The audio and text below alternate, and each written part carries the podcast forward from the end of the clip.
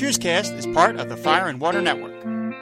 Mr. Carbone, by hiring you, we hope to prove our spouse is innocent. Yeah, there you go. Well, in most of these cases, the news is otherwise. Believe me, I've seen it a million times. A bored husband, fed up with leftovers in the bedroom as well as the kitchen, starts eyeing a cute little pastry tart next door who's only too happy to serve up a little dessert. That's not true in our case, is it, Norm? Uh, no, no way. Uh, anyone else hungry?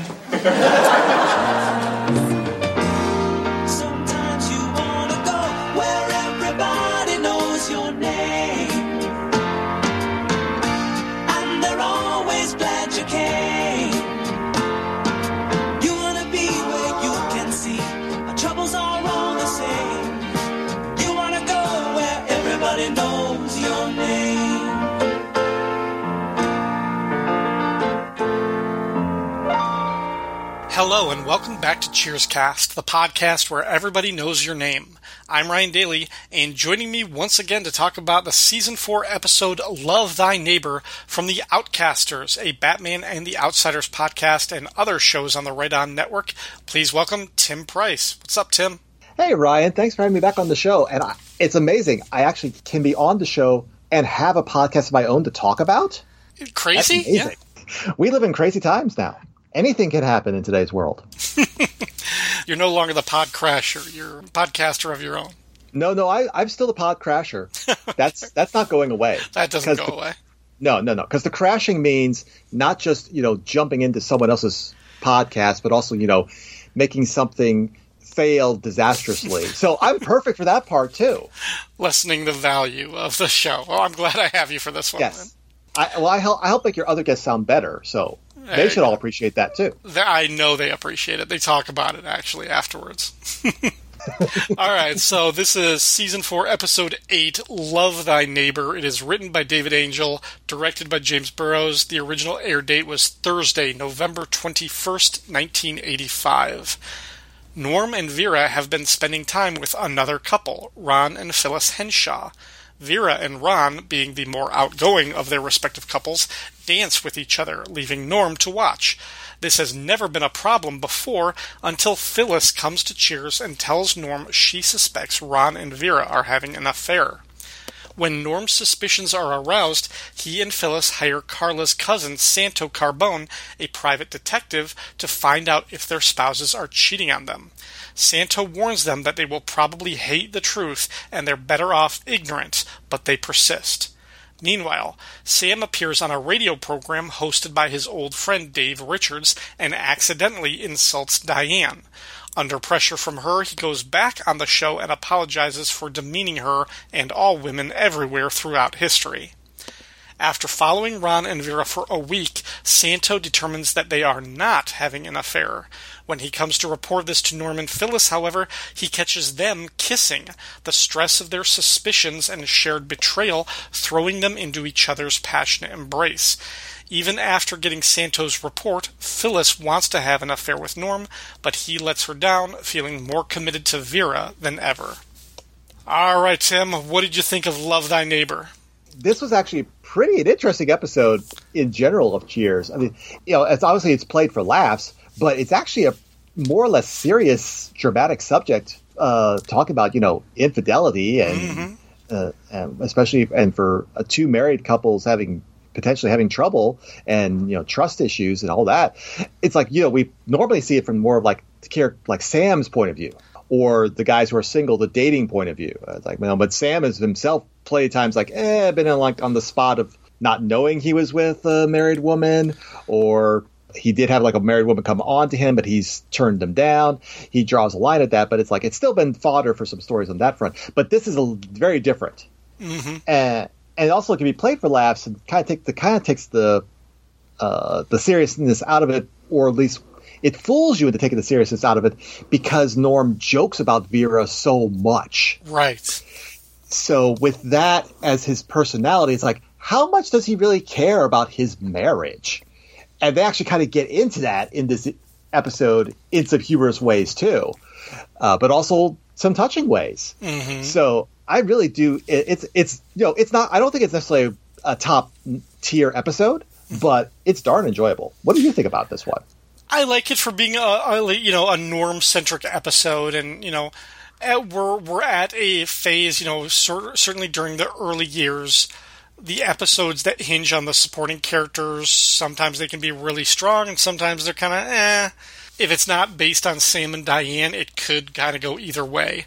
But I definitely think for being a norm heavy episode, this one this one works and it's good. And and for that reason that you said is this we're delving into actually serious territory where actions have repercussions and, and like could could shake up the status quo and as much for norm, but still very funny uh, and very heartfelt and earnest, um, uh, and, and kind of interesting that way. So yeah. Going through it, uh, I love the fact that we get Dave Richards back, um, played by Fred Dryer. Although this time it's only voiced by Fred Dryer. That is that is the ugh of it is that we don't actually see him and he doesn't interact with Diane because I love it when they actually have scenes together. Those those moments are magical. Um, this time we only get his voice, as same as doing these radio interviews in two scenes. Um, and this is his third of four four appearances, so we're only going to get him one more time. So it kind of it hurt not to see him and not to get Fred Dryer's appearance on the show, but it was nice to have that character back a little bit that's kind of one of the interesting things about the structure of the show too is that we have that sort of part being the B plot, mm-hmm. and obviously Norm's story is the A plot, but it's like we see the B plot first, Yep. and the A plot gets introduced later, and it's almost like we're almost being set up for thinking: is this whole thing with the radio interview and Diane's reaction going to be something bigger? Yeah. But it's like no, no, they're they're actually just like kind of it's a misdirect. Right. It's a very much a misdirect. It's like we're going to kind of catch you off guard with the fact that oh no, something's happening on with Norm and his wife. Yeah, I did like, uh, and I'm, I'm kind of. I'm going to tackle sort of the radio stuff first, uh, just to kind of get it out of the way. I did like once they start the show, their initial banter on the radio is very boring and very uninspired. it's kind of like they're they're just like, "Hey, how are you? I'm good. How are you? I'm good." And then like dead air and everything. And, and Diane makes the the joke about it. Where can we get the transcript for this? I liked it because it, it sort of called back to one of I think it was Dave's first episode in the first season, um, where he's doing an interview with Sam that eventually gets interrupted. But he like when he's talking to Sam, he's like, "How you doing?" And, and Sam gives a pretty short and succinct answer, and Dave just kind of like stands there smiling. Like it's established that he's not good at filling in those gaps. Like he, he's not good with small talk.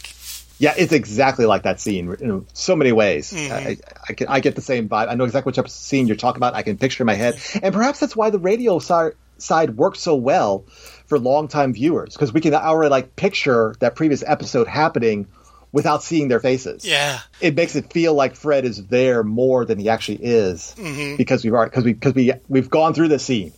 Now, I hate to ask, but did you also get a podcasting vibe to that whole scene as well?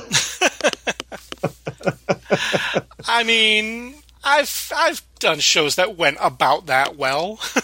yeah. Certainly, you know, like when they're like, the lines are open, we can talk about anything. Doesn't have to be about baseball. Yeah, yeah, yeah. And you just kind of I- yeah, it's just that it's there's definitely something about the precursor to the podcasting and medium Mm. Yeah. of the old style of the radio shows, and obviously radio shows are still out there, obviously, Right. But uh, having listened to so many podcasts lately, it's like I gotta shake that feeling makes you, it makes you a little self conscious. Yeah. just a smidge. Yeah. So then they do they do eventually get a call that is not Woody, but another guy uh, talking about how Sam was you know had this reputation for being a womanizer and asked if women were more attracted to a man in uniform, and Sam responds with actually in my you know in my experience women were more impressed when I was out of the uniform. Cut to everybody gets the big laugh, and then he mentions like like how like some of the the women that he was with like didn't care for baseball, didn't know anything about it, and then he says one former love bunny actually brought a book to read to a Sox game to read between the pitches. Um, and Diane, of course, picks up, and everybody knows that he's talking about her. So this is I, I found this interesting because clearly he's not talking about a time when he was pitching.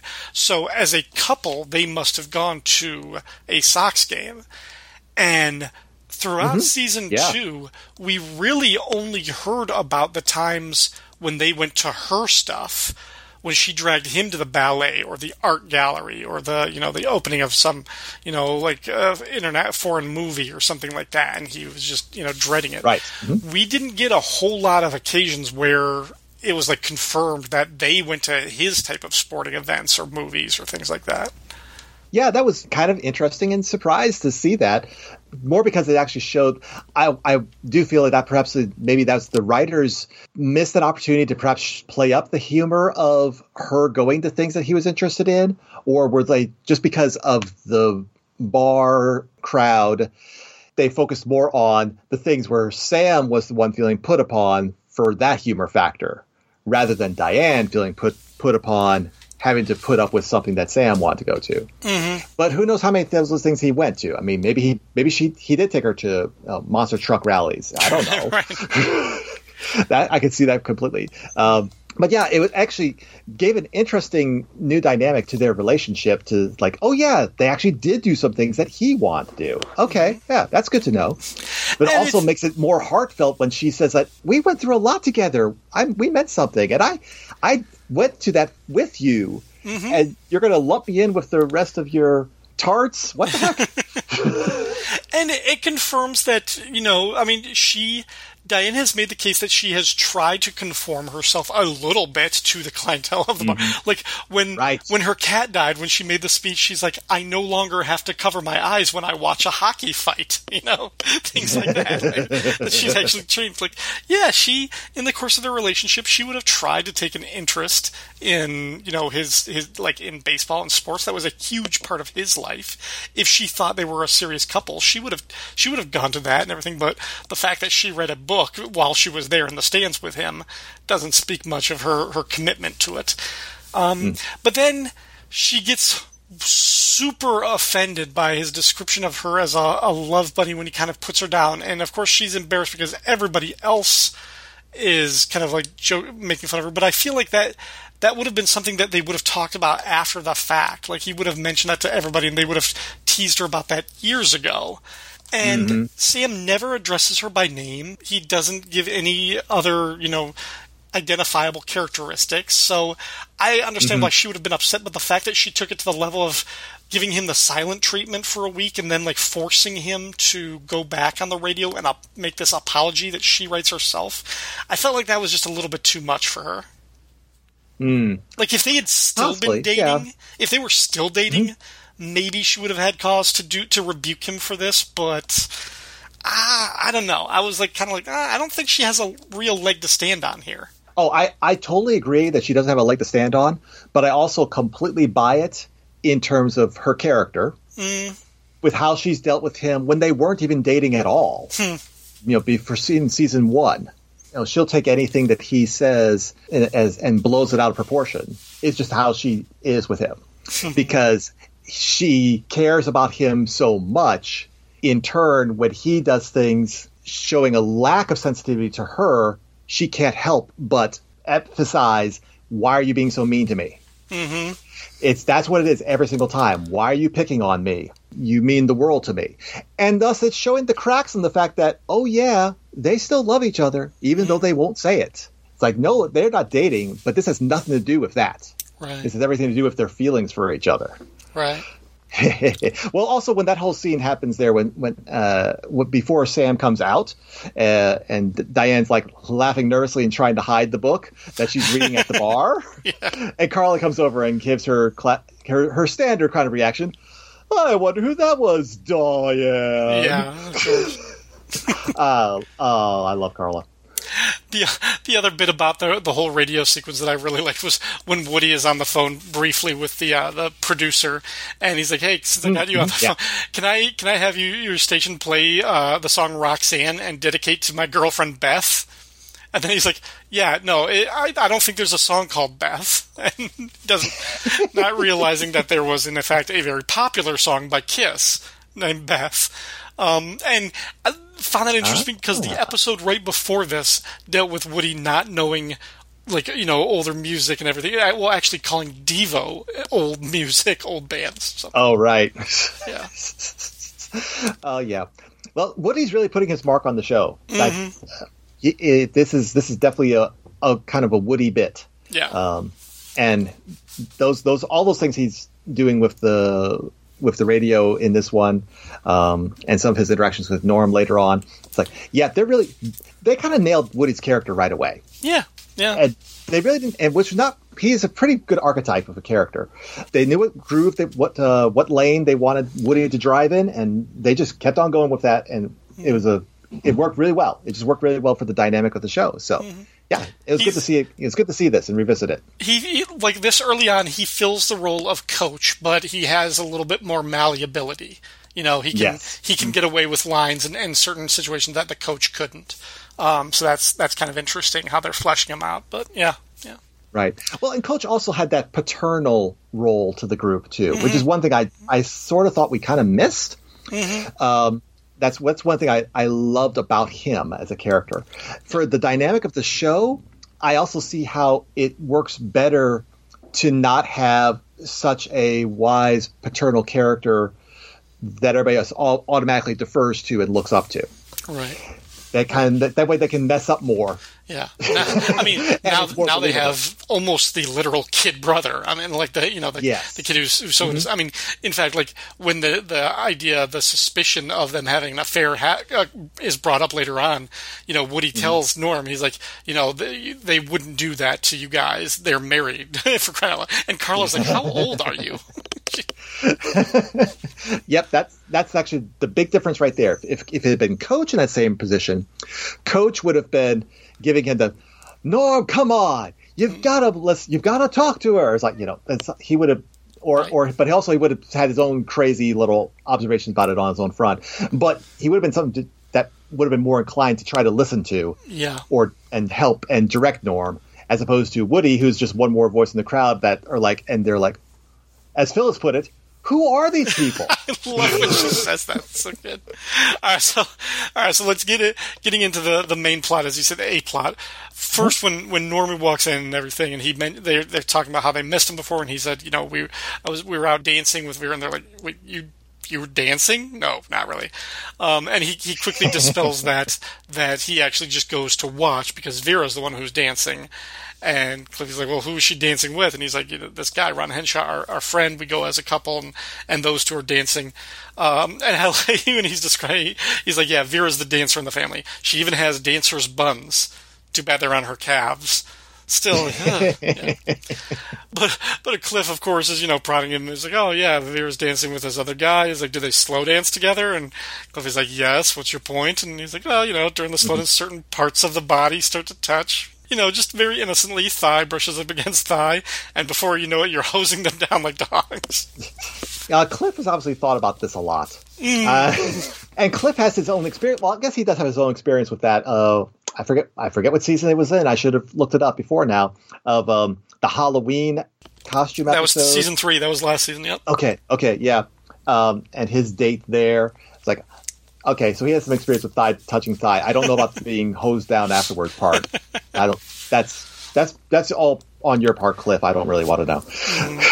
I do like in that particular thing when as Cliff starts to pry, that Norm responds and kind of gives that little eye roll with his "Why do you ask, Cliff?" Yeah. it's like that was a, a nice little nice little acting touch. I, Yeah, he's just like this. He's like, you don't understand. There's nothing going on here. There's, there's no big deal. It's purely platonic, and and he's totally fine with that.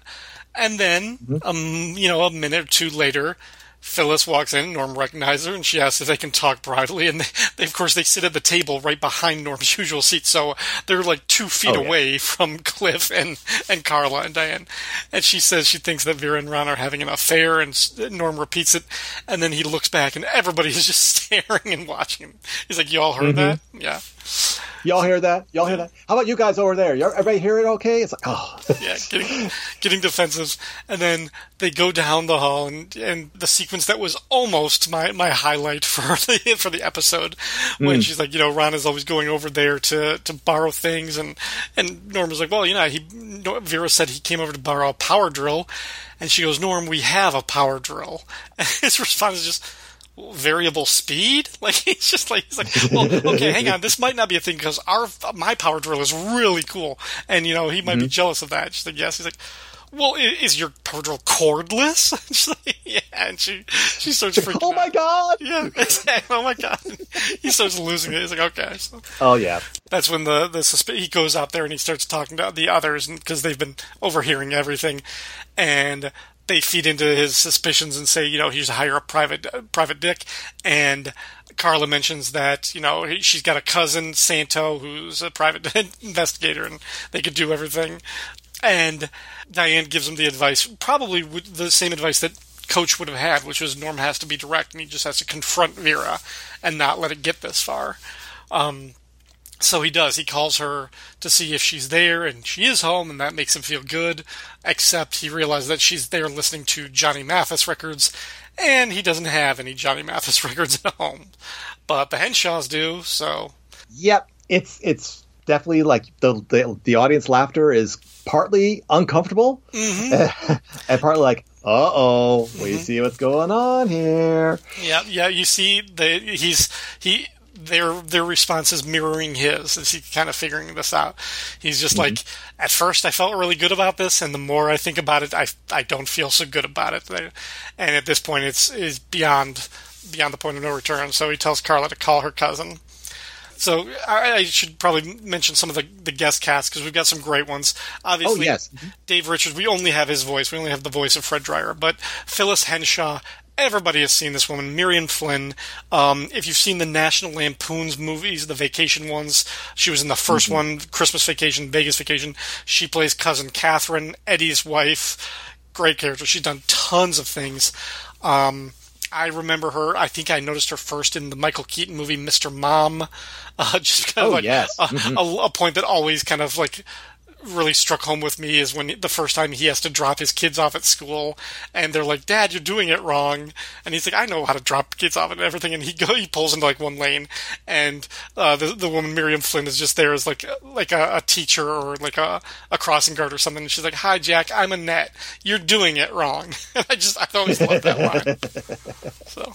Oh yeah, I mean she's got tons of credits. She's on uh, tons of TV, movies, that's, voice there's actor. a lot of voice work too. Yeah Yeah, and I, it was great to see her so much in like the Land Before Time series. I mean, I, I've I've only watched like I did not watch like more than the first one or two, but it's like boy, they got like a in the double digits of Land Before Time movies. What the heck? I noticed And- that on IMDb, and that caught me completely off guard. I only remember the first one. Um, Mm-hmm. Yeah. I, I saw the first one when I was younger, and I, I had no idea that there were umpteen sequels and spin-offs. Oh yeah, She's like the voice of Grandma Longneck. Mm-hmm. So that's pretty crazy.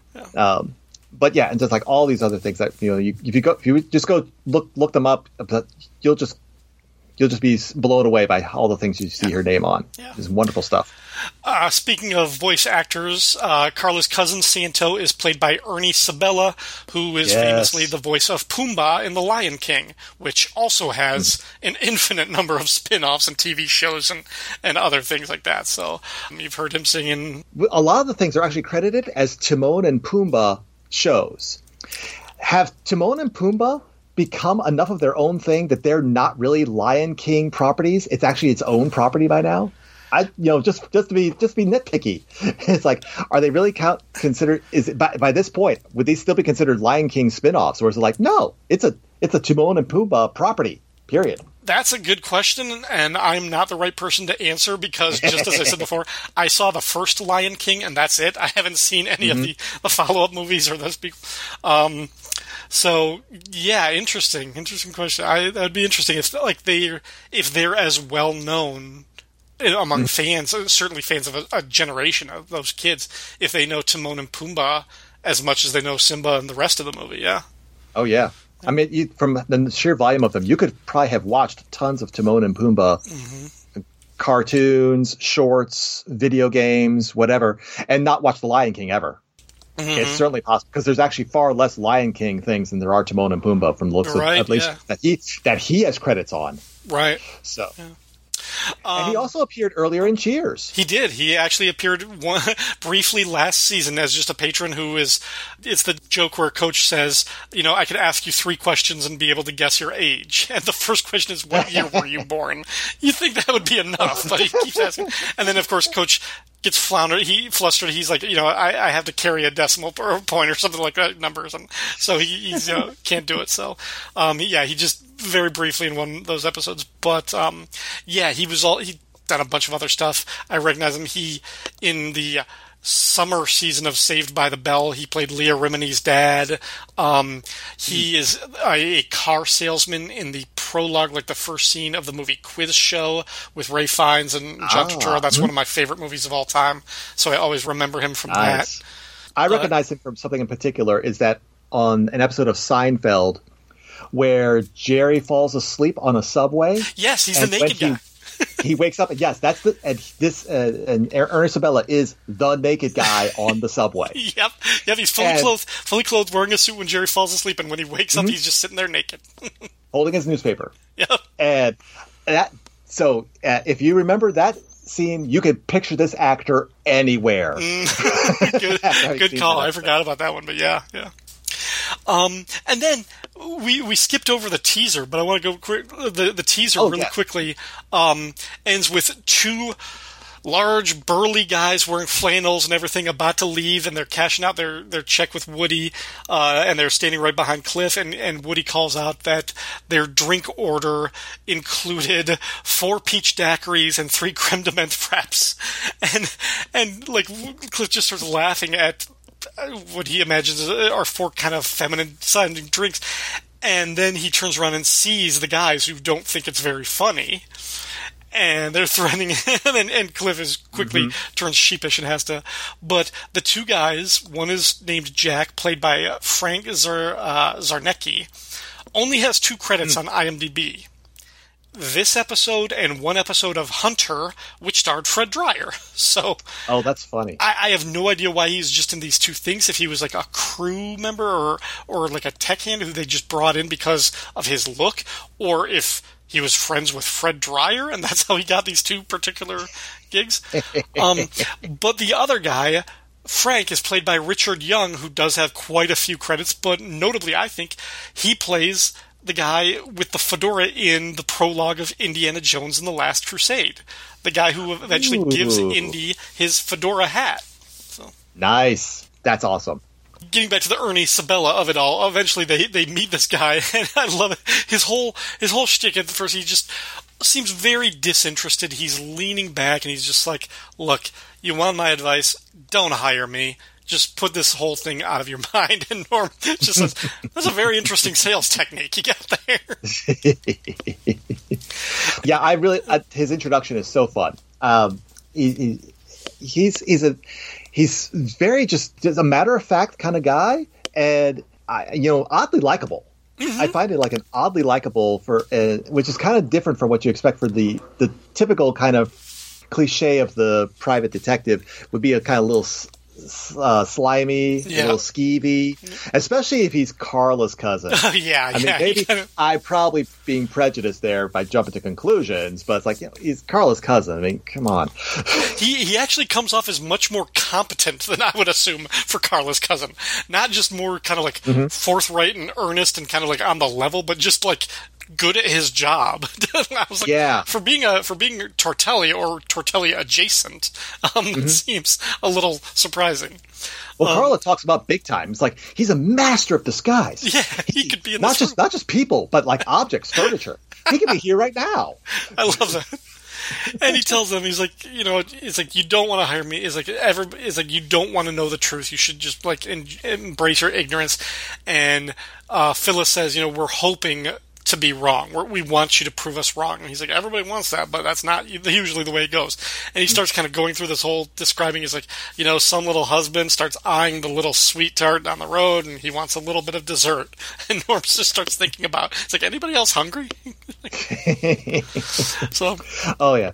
that that whole scene with Santo, he's got so many so many good bits on there. Like, well, even when he like mentions you're in for a lot of pain, heartache, misery, and Carla just chimes in, and that's when you see the bill. and Santo's just like, my cousin, she's a pistol. He's proud of her. He's proud of her being a pistol. and like, that's such oh. a I love his deadpan delivery. Like he's had to say Yes. he's like he's had to apologize for her before. Mm-hmm. He, he obviously loves it. He obviously is like this. This is this is their family. Mm-hmm. This is. This is that's what their family is like. Yeah. So And I- the- that was very fun. the best moment is as he's leaving, he and Diane recognize each other. And he's like, "Weren't you at Golden?" Or she, you know, she says, "Weren't you an orderly at Golden Brook?" He's like, "That was my cover."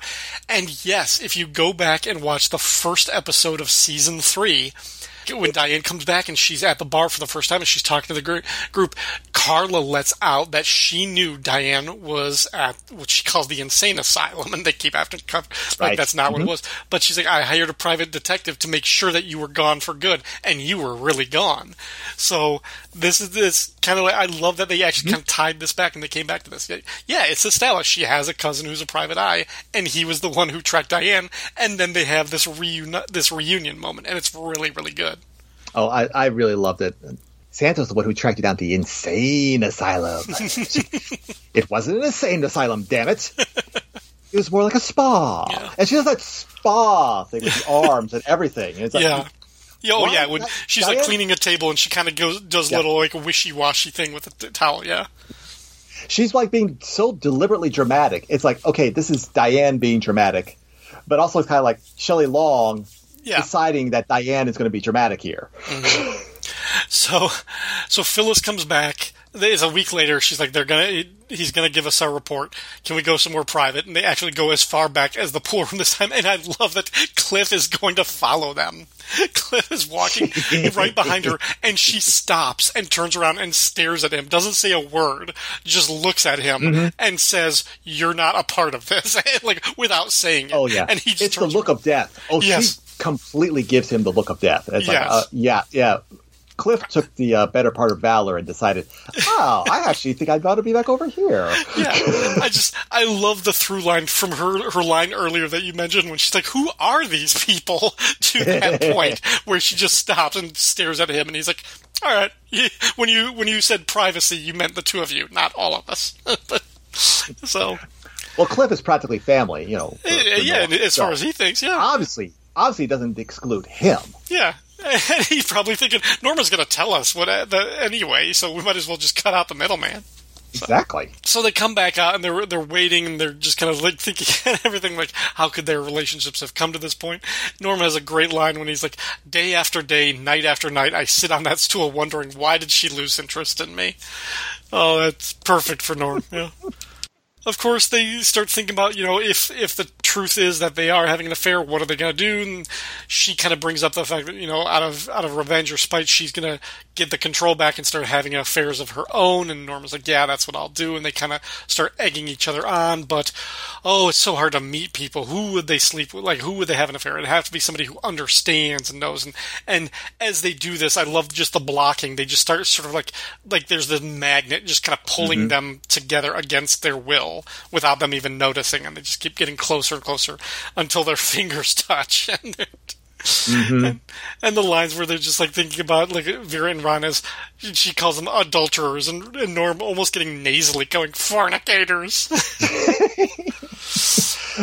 Oh, that that whole bit there, I, I kind of read it a little differently, watched it a mm-hmm. little differently, in that you know, Phyllis is kind of like standing there and kind of playfully drawing her finger back and forth on the pool table, and she's m- using that to hide that she's walking closer to Norm. Norm's just standing there with his hands planted on the pool table, and she's just kind of like playfully working her way down until she touches his little pinky, and they they stop, and it's like they start to just link fingers, and like it is it is ridiculously funny how this how this seduction is starting to happen between just their fingers. Like, You're right. She definitely is more proactive than that because Mm-hmm. she went there kind of with her mind made up. Because even Yes. after, even after they, because of course Santo comes in and watches them kissing, and he's like, "Oh, you've got to be kidding me!" he's like, Yeah, he's so they- disgusted. And he's like, yeah, they they almost like just like have a second of just like just quivering and then grab each other and very awkward uh, uh, make out happening when Santo comes in. It's like us. Santo's, Well, I oh for God's Yeah. sake! And, and he's like, I found out that these two are such a wonder. They they decided not to have an affair. They're not cheating on you. In fact, they they they inspired me to like you know made me feel better about the business I'm in, and, and I have a, a new look on humanity. And then I come in here and I see this. I see you two cheating on them, and it's And I'm right back, Back in, in the, the sewer. sewer. oh yes, they, they really they really uh, gave Sant the Santo character a lot of fun things to work with in this episode. they did they did. And then He's, once he's, he's playing so right- counter to type. It's so counter to type what the detective should be. yeah, oh, oh, I know. yeah, it's that's what's so great about that. It's like, uh, he, it's like God help us all. Yeah, and then you're right because as you were saying, like Phyllis, she was like, "Well, you know, something definitely happened while we were kissing," and she's like, "I." I, I, I'm still willing to go go through with it if you are, and and she's, you know, I mm-hmm. mean, I think she, she kind of decided she'd already made up her mind in her head that whatever was mm-hmm. going on, like that, that maybe her her marriage was over, and she was willing to move on and, and wanted to start with Norm. She was coming on to him, and and he's the one who has to be the hero and the good the good normal Norm that we love, and has to kind of put like brush her off and just say no, I, I can't do that. So yeah, he that's a super important moment in the episode, and just for establishing Norm's character in general. We've had a lot of ups and downs with Norm's w- relationship with Vera over these just these very four sh- fast seasons. I mean, they were separated. Mm-hmm. They try they've tried to have a baby and gave up on it, mm-hmm. And now we're to even like a some different marital stress here. It's, he also he, been admit, he admitted in the last season that he's never been with another woman. That she's the only one he's ever been with. Yeah. Yeah. So So, and with all the jokes and stuff that they, and he even made jokes about her with Phyllis, um, which actually went over Phyllis's head because obviously other people view Vera very differently than Norm does. Yeah, she says, I don't have to tell you how great looking Vera is. And he goes, Well, you sure don't. I mean, it's like, okay, they, they do have two very different uh, perspectives on her. Um, and, she, and she has a great line at the end. She's like, I even kind of like Vera in a strange way. And he's like, Well, that's the only way you can. Well, and there he, there's um, Norm saying, when I listened to that tape, something happened to me. I realized how much Vera means to me. Phil said, well, why don't you run home to your precious little White. And Norm's like, I'm going to do just that uh, after a couple more beers. yeah, right. yeah, So, uh, you know, she, perspective, perspective. Yeah, she gets she oh she there's a moment where she's feeling the rejection and she almost gets a little hostile and like it kind of like oh okay we're seeing this ugly side of her but it it calms and it kind of like it's it's subdued by the end of it and it's probably just because it's really hard to not like Norm. it's Yeah, absolutely. Well, it's and we get indirect. Let's seeing Vera through other people's eyes, and even hearing her on the tape. We're getting more Vera right here that we've had in even come previous episodes.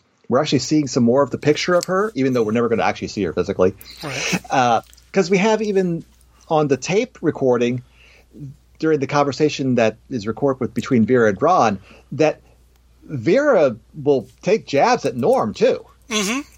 I, I think that this, this is showing that no, she gives as good as she gets. That they do this to each other, mm-hmm. and then maybe it's not just maybe it's not just Norm doing it for the benefit of the bar people. It's like no, that's how he and Vera relate to each other. Yeah.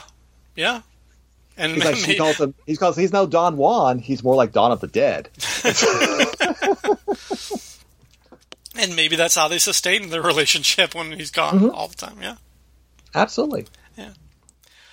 Um. So yeah. So yeah. Overall, I mean, there's, despite the the fact that there's an infidelity in, in Norm Kiss, like it's it's kind of like it's a sweet episode, and and the Norm episodes are really good when there's a kind of tenderness at the end of it when you see that you know, despite how. You know his his quick to mock and to make fun of her when you see that there is genuine love beside beneath it, but he will only show so much of that without breaking the character. Like, like you're right. Right. Like mm-hmm. he he is fully committed to her, and he, he he rejects the advances of a woman who's willing to go to bed with him. And he's like, no, I'm not going to do that. I love my wife too much. I'm not gonna I'm not gonna betray her. But I'm also not going home to kiss her right now. I'm going to have more beers. Like, I'm, I'm still, you know, he's still Norm. Know? exactly exactly well and yeah it was funny looking at this episode and having him talk about the cheerleader story about when he first saw Vera. Of course, he has to make the joke that you know, hey Vera, can you introduce me to that cute little cheerleader? So first, he has to do that. Uh, but that also then ties back to the earlier episode with his buddy, who was also a wrestling buddy. Yes, Um, yeah. That season two episode called "They Called Me Mayday," uh, where they both get into a fight for Vera during their separation, um, and it's like, yeah, they're still talking, but that's again back to high school. It's like they, they've known each other, more cementing that thing that they've known each other since high school, and that's Yeah. like the only relationship Norm has had. So that's a long term relationship. Yeah, he's, at this point, gotta imagine he's been with her for 20 years. Because um, George Wendt just turned 37 during this year, like uh, like while they were doing some of these early episodes. So if you figure Ah, Norm right. is the same age as the actor playing him, you know, he probably met Vera when he was 17 or 18 years old or something like that. He was during the, a football game or when they were in high school together. So yeah, you gotta figure they've been together for two decades. Yeah anyway, yeah. So that's that is uh, love thy neighbor. Um, by the end of it, like I just found myself saying, like I, I like what this showed us about Norm and their relationship. Like even more so than when he confessed to Sam that he's never been with another woman. That he's really honest and true to Vera, and but still willing to kind of like make fun of her just for the spirit of the guys. I liked this turn more. That when given the, a genuine opportunity to cheat on her and to have an affair, he he resists it. He he turns his back on that pretty flatly and def- and definitely, um, and says no, no, she means too much to me.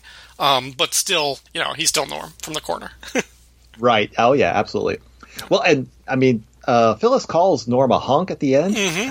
It's a, this is not the first woman who's come on to Norm, knowing that knowing that he's married, mm-hmm. and come on to him, not the other way around where he's pursued them. Norm has game. he is a womanizer.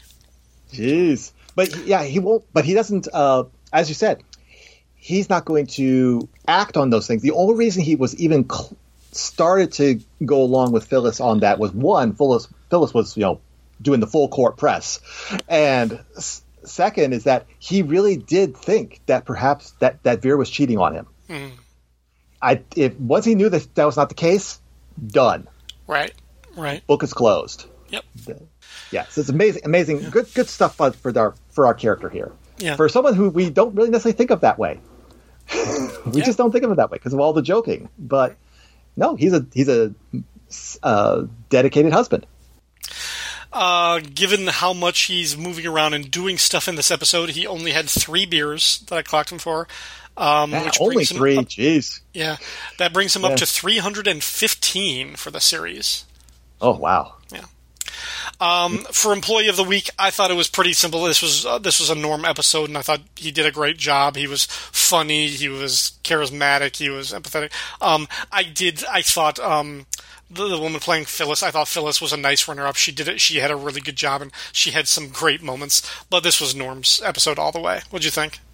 Oh, I I agree completely. That was exactly what I was thinking for the same reasons.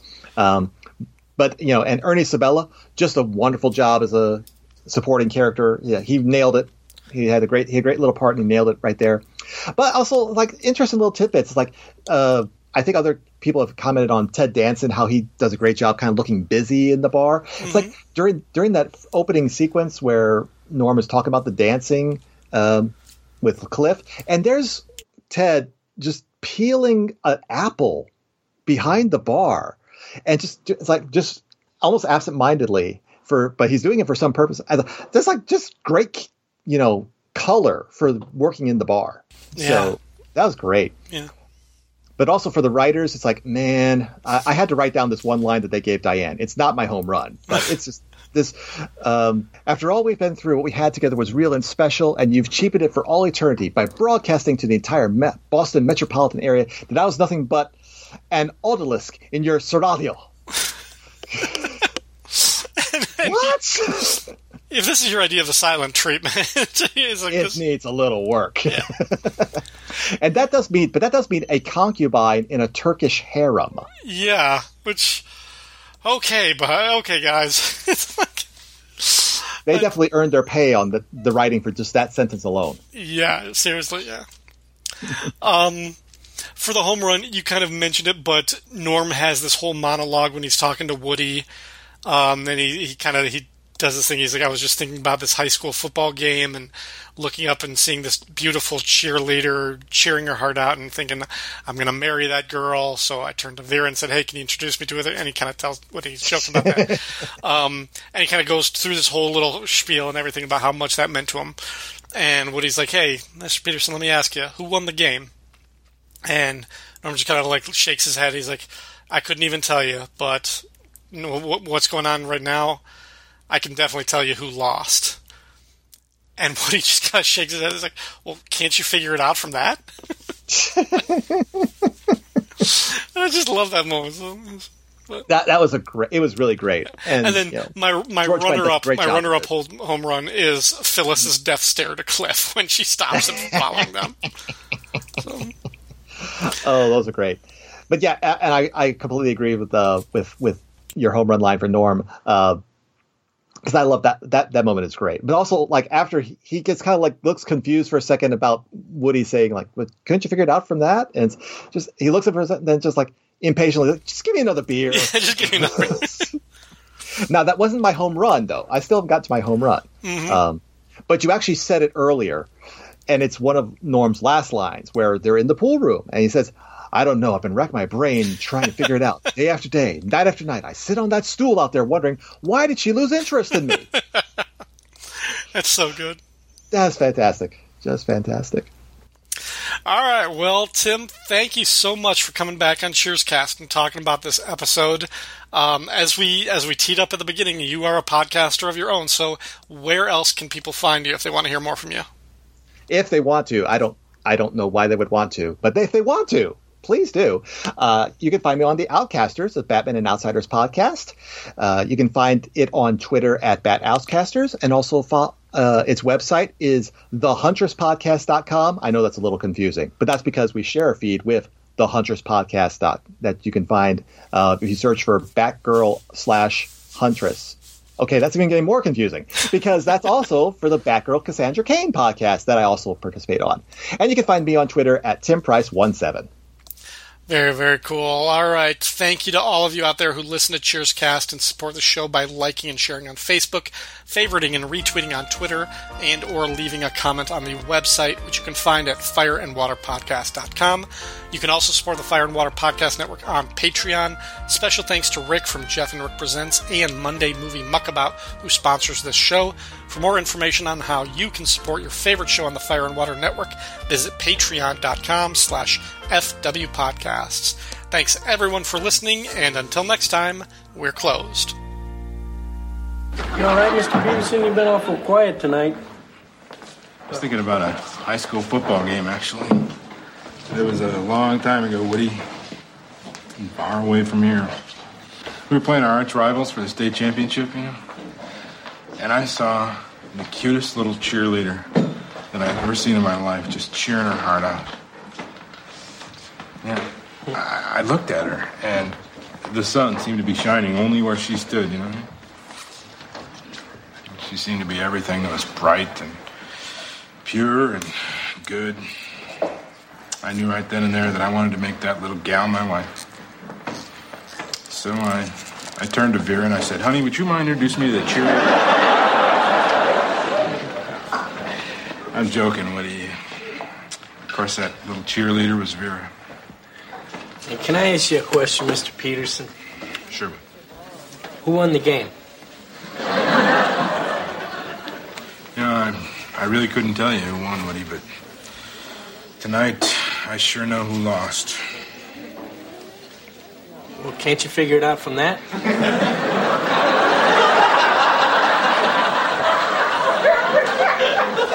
Another beer, please. Coming up.